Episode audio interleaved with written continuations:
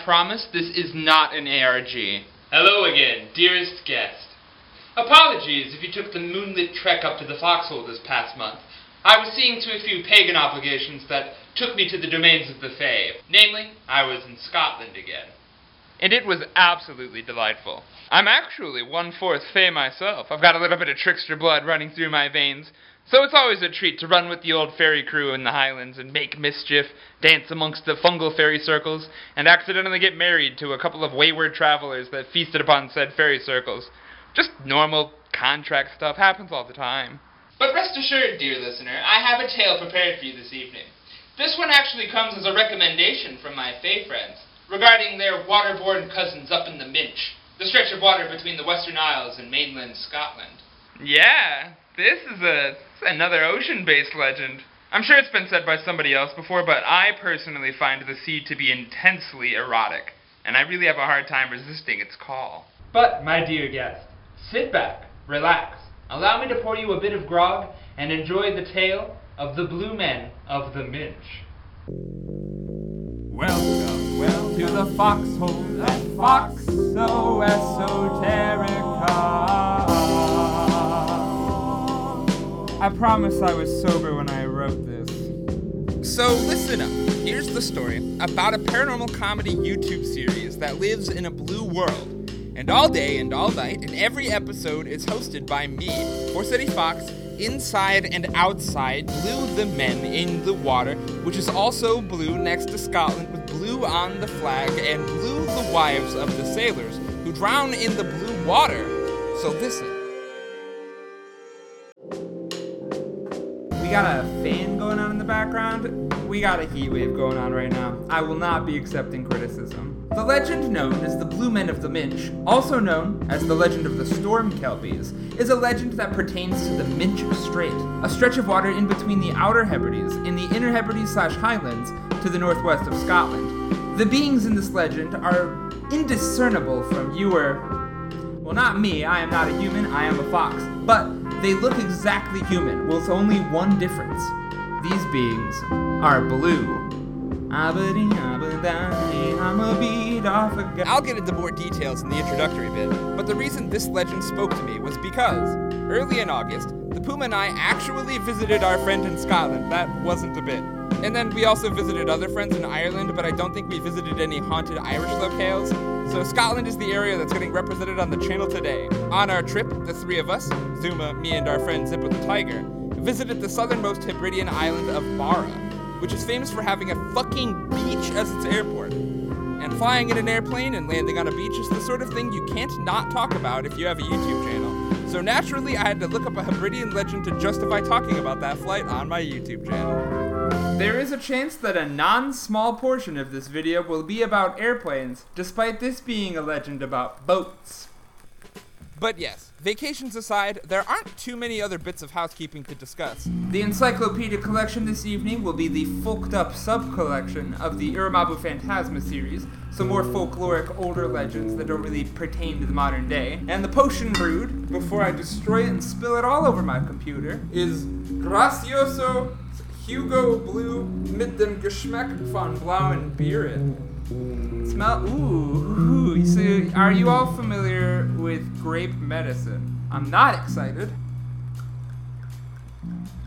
Ooh, it's bubbly. Uh, when we were buying this, Zuma was afraid that the bottle was blue and that the liquid wouldn't actually be blue. It'd be like a Sprite situation, and this whole video would be in vain. But Gracioso's Hugo Blue is indeed, after all, blue. So if every part of my life is upended by this drink, at least I have that going for me. Oh my, the smell is like way worse than the flavor. The flavor is fine. It's like sweet, um, and it's underwhelming, but it's bubbly and it's sweet and it doesn't taste alcoholic. And I can see this being dangerous for some folks, maybe even me. Holy fuck! Wait. Okay, now I just realized last episode was the Gray Man of Pawleys Island, and this episode is the Blue Men of the Minch. So it's it's not even just like oceans that are the relating factor. Just fucking colorful men are my favorite topic. Let's make like a bewitched sailor and dive right in, shall we? it's probably safe to assume that most people watching this video are familiar with sirens. And indeed, the Scottish merfolk adjacent sea beings known as storm kelpies share the same tricking sailors into drowning themselves habit as their Grecian counterparts, though they often engage in poetry competitions as opposed to a singing competition. The Blue Men of the Minch are also said to have the ability to control the weather, as well as the ocean's rapids and tides, to aid in their ship sinking tendencies if the charisma check fails. Now, according to legend, these violent blue men are often linked to fairies and the Fae, though they are also specifically described as kelpies from time to time, or Scottish Fae water spirits that usually look like a horse but have the ability to shapeshift into men. This is a bit of a misnomer, because these blue men are never ever described as horse like, unfortunately. The blue men's motivation? Well, that's a bit harder to parse, but we'll certainly circle back to that question the more we discuss the origins of the blue man myth in general, later on in the episode. Pict sailors, Norse Vikings, Scottish priests, and all manner of folk who dwelt in the waters near the Shiant Islands have reported these treacherous fae, and a considerable number of such seafarers have met their fates at the hands of them. But before I go any further, allow me to share my sources. This part of the video is always funny because you can tell exactly when I'm about to pull up the Google Doc. I used the book Wonder Tales from Scottish Myth and Legend, written by folklorist Donald A. Mackenzie in 1917. I also used a brief section from the Encyclopedia of Celtic Mythology and Folklore, written by Patricia Monaghan. I used the book Superstitions of the Scottish Islands and Highlands, written by John Gregorson Campbell in 1900. Exactly. The year on Patricia Monaghan's book wasn't important because it's not old. I used the book The Fabled Coast Legends and Traditions from Around the Shores of Britain and Ireland, written by Sophia Kingshill and Jennifer Westwood in 2012. The year on Patricia Monaghan's book wasn't important because it's not old. I don't really make sensible notes. I used the article Scottish Myths the Blue Men of the Minch on the website The Scotsman. I used the book Folk Tales of Moor and Mountain, written by Winifred Finlay in 1969, that I didn't actually read because it's 40 bucks plus shipping, but was conveniently summarized as much as I needed it to be on the blog Writing in the Margins. And lastly, I used Wikipedia. So I've described the gist of how a Storm Kelpie encounter usually goes, namely with a shipwreck, but if you end up in a shipwreck, it's a bit hard to get the exact details of your countdown on paper before the, you know, paper gets wet. So I'd like to share a story about a ship successfully getting away. I'd be remiss if I didn't discuss a few specific anecdotes before going into boring things, like history or non magical explanations. Folklorist Donald A. Mackenzie's book tells the account of an aristocratic Royal Scottish vessel, there is no date given, but I assume it's old, that deigned to sail the Strait of Lewis near the Shiant Isles, despite the menacing local legends regarding blue men that sink ships. As it turned out, a few blue men acted as sentinels, patrolling the waters for errant ships. The sentinels spotted the vessel and swam to the ocean floor in order to drum up a posse of storm kelpies to try and sink the ship.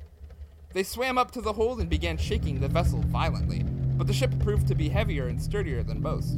Thus, the blue men rose to the surface of the water and were reported as having gray faces and sleek blue caps. That's not really dramatically important, just a bit of random dramaturgy. The chief appeared at the bow of the vessel and issued forth a poetical challenge. Man of the black cap, what do you say as your proud ship cleaves the brine? Though the burgeoning squalls associated with the Blue Men added higher stakes to the situation, the captain turned out to be a fucking theater kid because in like two seconds he responded with, My speedy ship takes the shortest way, and I'll follow you line by line. Said the blue man. My men are ready. My men are eager to drag you below the waves. Said the captain. My ship is speedy. My ship is steady. If it sank, it would wreck your caves. It was the quickest poetry competition ever, and the chief of the Blue Men was like, well, you can't argue with that.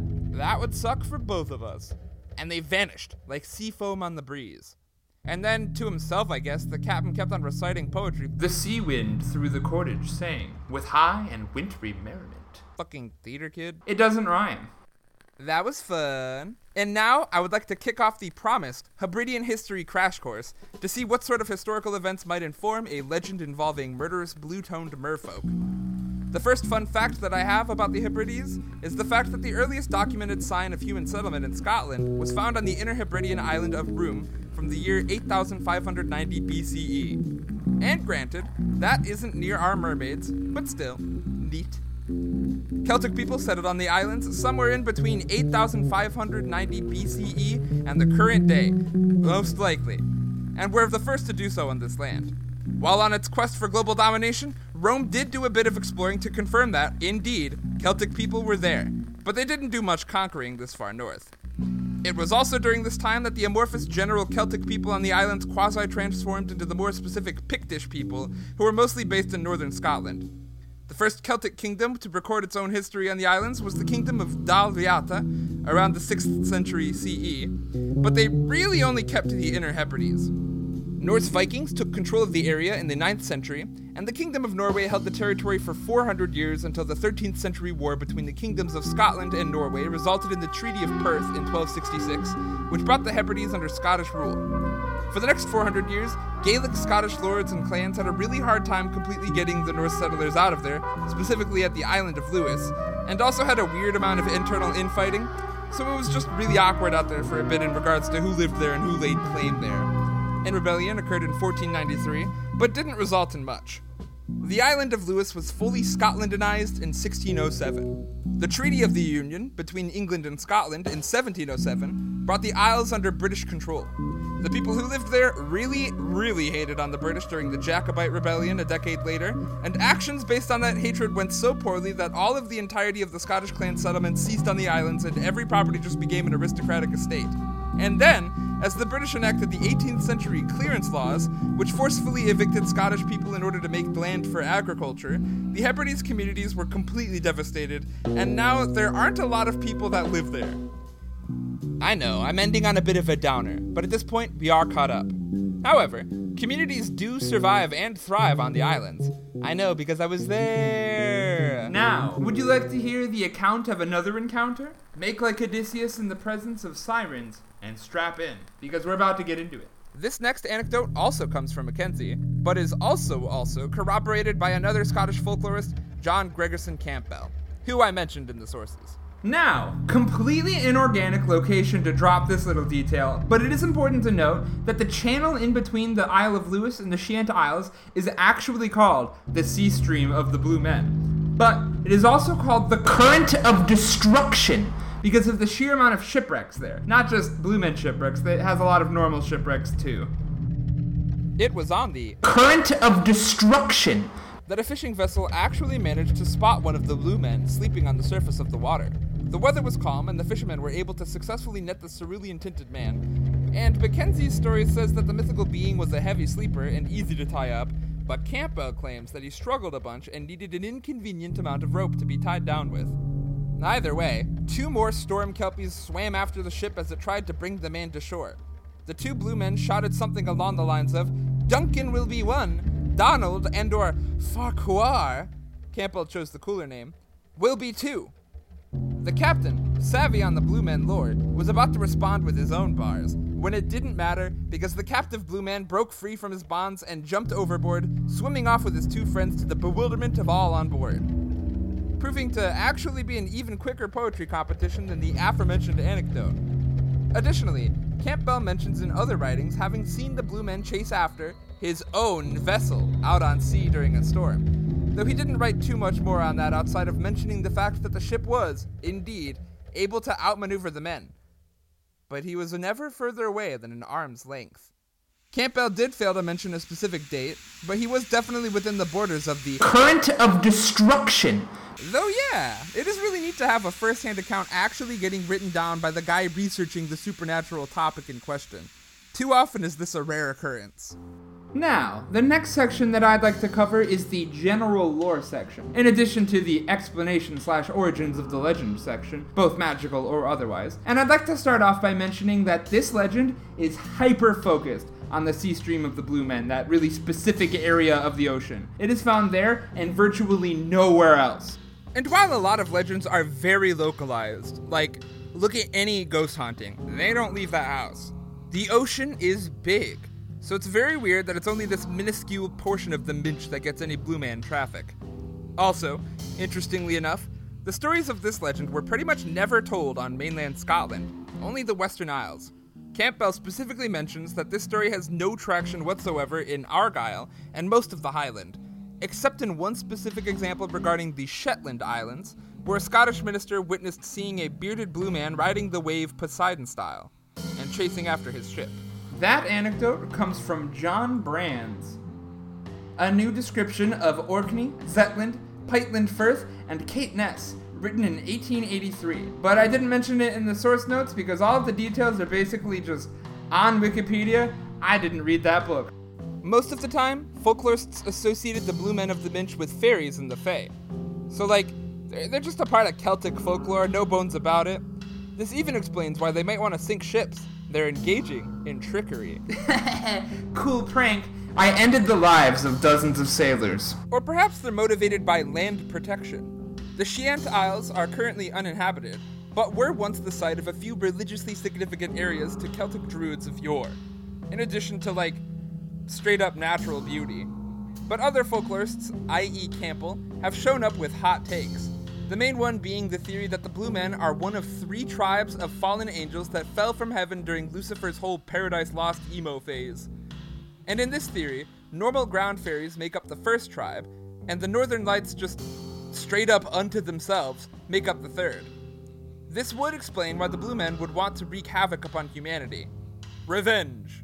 Mackenzie was also writing about these three tribes, but didn't really associate them with Christianity, just describing them as three distinct Fey groups. A few folklorists, i.e., a guy named Lewis Spence, smoked all of the weed and gave up the day they wrote about the Blue Men, and decided that they were just personifications of the sea. I don't know, man. What do you want from me? Other little bits and bobs of lore include the fact that some people report seeing the Blue Men of the Minch with green beards as opposed to white beards. Rockin' stone, motherfucker! It is also said that the Blue Men of the Minch live in a massive cave structure underneath the Shiant Isles, and some people believe that they have the ability to perfectly mimic a porpoise jumping out of the water and twisting, kind of almost looking like a porpoise on the hey, wait a minute. There was also a local ritual that involves lighting a candle on the shore of the Minch and pouring a flagon of ale into the sea on the night of Samhain. This is done in order to receive the blessing of the Blue Men, or more specifically, to receive a lot of seaweed from them, because it makes for good fertilizer. So I'd like to put out a quick content warning real quick. I'm going to be discussing race, but I'm more going to be discussing actual skin color as opposed to like racism informing the story. But slavery is definitely mentioned. So skip to this timestamp if you're unsure whether or not you're comfortable hearing that sort of thing. Uh, long story short, some locals saw black people and they're like blue people. So during the Viking Age, Vikings sometimes took to sending captives from North Africa to Ireland and Scotland as slaves, and some folklorists think that locals may have seen their black skin and mistook it for blue skin. It's hard to say whether or not the legend came first or the people from Africa were the source of the legend, because none of the reports come with a date attached.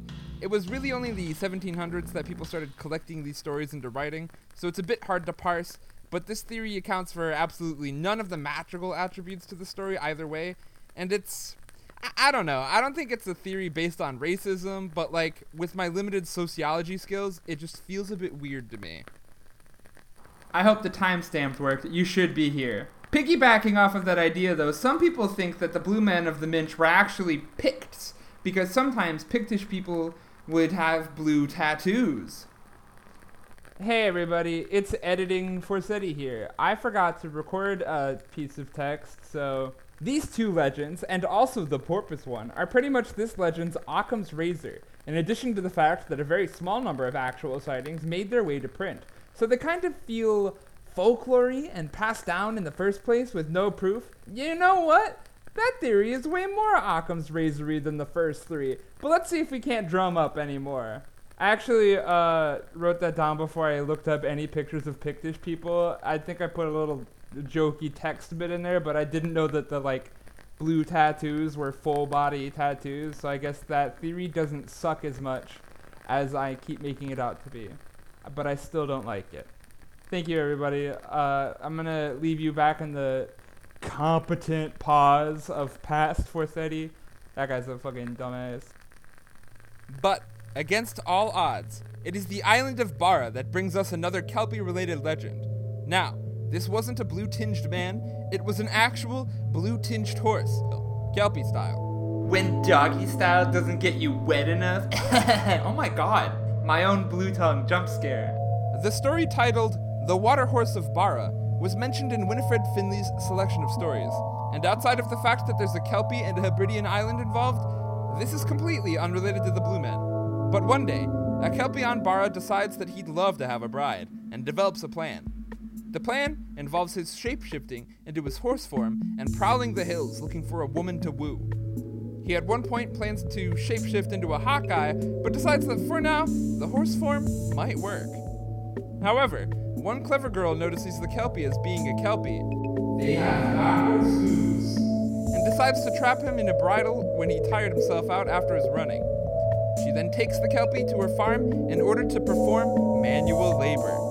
He would be trapped in his servile horse form for a year and a day, but over time, the woman started to fall in love with the Kelpie. Everybody get her furry ass. Furries and my folklore, you fucking better believe it. Eventually, the Kelpie decides that he wants to completely change into a mortal man and stay that way, and also completely wipe his memory of him being a Kelpie instead of going to Tir Nan Og, the Fey underworld. And then, he does that, and they get married. Happily ever after. Speaking of Bara, the island, not the art style. So, Zuma and I actually went to Barra early in mid August with a Zippo the Tiger. We mostly went for the airplane journey, but we did do a bit of walking through the hills and dunes, and poked at the Atlantic a bit. The largest town on Barra is called Castle Bay, and it has a population of 300 people. We didn't visit though because the airport virtually disappears at high tide. It is on a beach. That means the first flight out from Glasgow gets there a bit after 10, and the last flight leaves a bit after 2. And the drive alone to Castle Bay from the Barra airport takes 30 minutes one way. It was a bit too close of a timestamp for a non overnight trip, and we did want to watch an airplane take off and land in the middle of that time frame. Naturally, shoutouts to Logan Airlines and this lovely de Havilland Canada DHC 6 twin otter twin prop airplane that took us there. This is the only propeller plane I've ever been on. Here's some footage uh, where I talk a little actually instead of just showing you airplane stuff. Today we are going to be flying to the island of Barra. Also, maybe the island is haunted. I haven't looked it up yet. Our chariot awaits.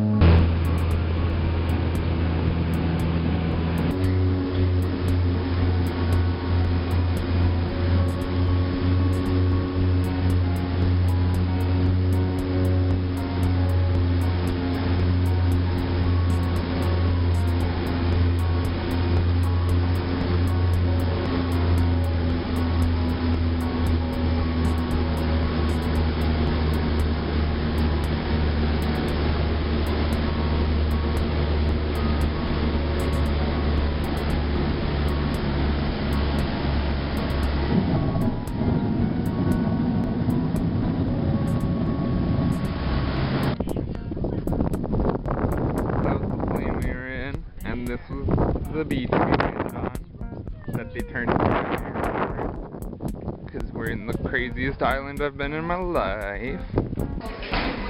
This is not the busiest airport I've seen in my entire life.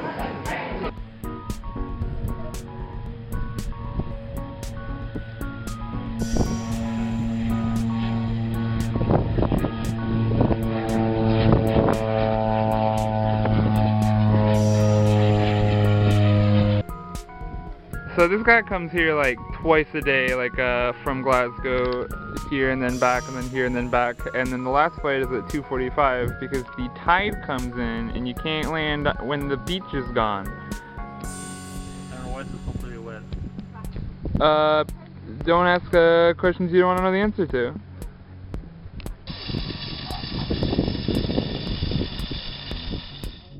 As for Barra, no real supernatural tales that one can find on the internet. Outside of the aforementioned Kelpie saga and a supposed haunting at the Kisimul Castle at the spectral hands of members of the Scottish MacNeil clan. This is a castle that's kind of like off the coast of Castle Bay.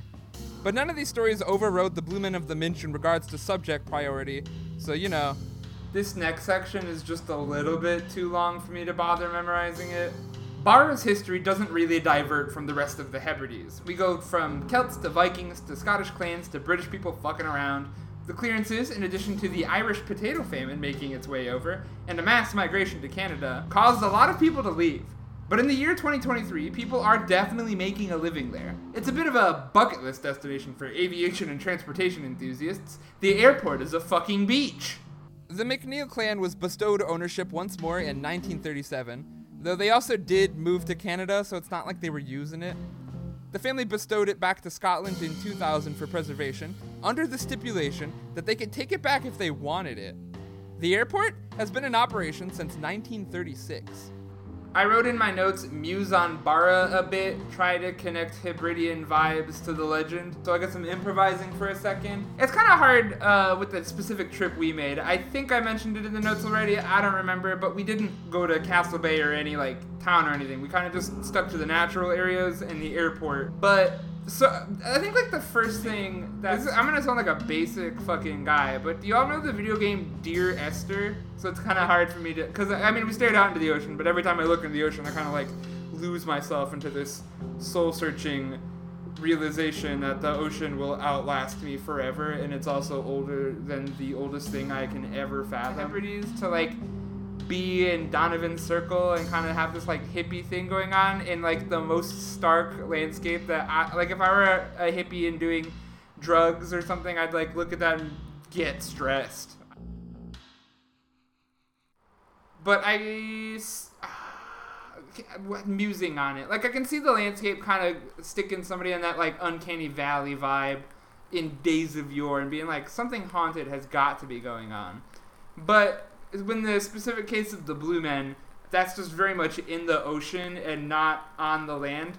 So it's kind of hard, but like it's not rough ocean, but it's not like forgiving weather. There's rain all the time. I can see there being tides, and I can see like these kind of shipwreck vibes happening where people are like not entirely certain what a current is or what undertow is, and so they're like, maybe something is sinking the ships. Now, believe it or not, there have been a few modern reported sightings of the Blue Men, and to make matters even stranger, very few of the contemporary sightings occur in Scotland. Indeed, the U.S. state of New York, all the way across the Atlantic, is where the Blue Men have been sighted.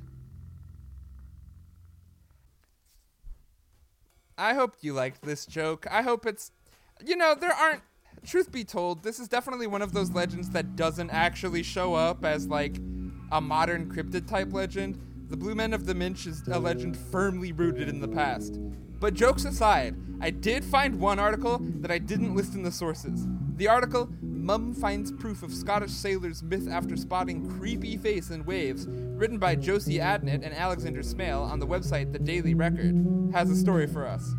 According to the article, a 38 year old mum named Stephanie Cranston had a very normal, paranormal free vacation on the Isle of Lewis in it, and then when she went back to England, she went through her photographs and found a little something unsettling a face in the waves. I invite you to use your own judgment. My take is a bit of a hot take, Stephanie. Sounds like someone's got a bit of a pattern seeking brain. Not me though. I'm different. I needed that red circle to trick my brain. the to be fair, Stephanie, once I did zoom in, I looked at it. I, it's not like there's nothing there. Like I can see the face. Alrighty, conclusions time. I don't believe in this one. But I'm not a staunch non-believer. Like I can be convinced. And I kind of already spoke my piece about this tale when I covered possible explanations. I think the theories of actual groups of people being mistaken for blue-skinned sea folk are entirely outlandish. But the nameless, dateless anecdotes are also outlandish, and we really only have two of those. I would give a lot of money to go into the alternate timeline where the folklorists actually wrote down every little story they stumbled across, because I don't think that those are the only two that have meat to them in history. From what it sounds like, this is a tale that's been mostly orally passed down, but allegedly widely believed. But there aren't enough details for me to bite into this apple. And I haven't really researched mermaids, but I've yet to see an actually compelling mermaid tale. You know, we've all, we've all got burned by Fiji. It's a cute legend, though, and the areas immediately involving the Shiant Isles and the southern tip of the Isle of Lewis are uninhabited, and indeed contain a cave structure. So it's not like we uncovered every stone. But for now, I'm sad to say that I am indeed a hater. And And I'd like to be clear, I'm a rational hater. It's not the magical fantasticalness of this tale that's the deal breaker, it's the lack of stories. So if you live around here and have stumbled across a new anecdote that didn't get written down, share it in the comments. I want to believe. And now I think it's uh it's time for me to cue that outro music. And it's also time for the review corner. I could do the islands related to the story that I just told. Actually, not joking, there are no reviews. It is uninhabited there. So I'm gonna be using the Barra Airport instead. Gaza Prescott writes Tiny little terminal building literally on the beach, where the planes land. Everybody's really friendly from check in to the ground staff offering to take photos with the little plane. The only downside is the closure of the apparently really nice cafe on site. Four stars. I think actually when we went, there was a significant amount of construction, so maybe they're building it back up. Alan Thompson writes Our return flight from Barra was canceled twice due to visibility. Dorlina at check in couldn't have been more helpful arranging accommodation, taxis, and rebooking our flight. She dealt with irate passengers very calmly and efficiently. I can also attest that the staff was very nice. Five stars. Matthias Schuler writes Fabulous area, beautiful airport to land by plane, very friendly lady at check in, praying emoji. Five stars. I wasn't recording. I gotta do it again. That should bring this episode to a close, though. Uh, you can support Foxxo Esoterica on Patreon at F O R S E T I F O X. F O X, or at KoFi at the same F O R S E T I F O X. All editing, research, recording, and music is done by myself, and the Fox artwork is done by Sunel Chiquito on Twitter, Shady Pixel on Twitter, MLW on Fur Affinity, and Mountain Dew Drawer on Fur Affinity as well. Final thoughts? Brush up on your poetry. Get really good at rapping. You never know when you're gonna need to stumble across a fae and then they'll force you to take that Rolo to Loch Lomond if you're not up to snuff on your bars. Like I was just now. Thanks, Blue Hugo.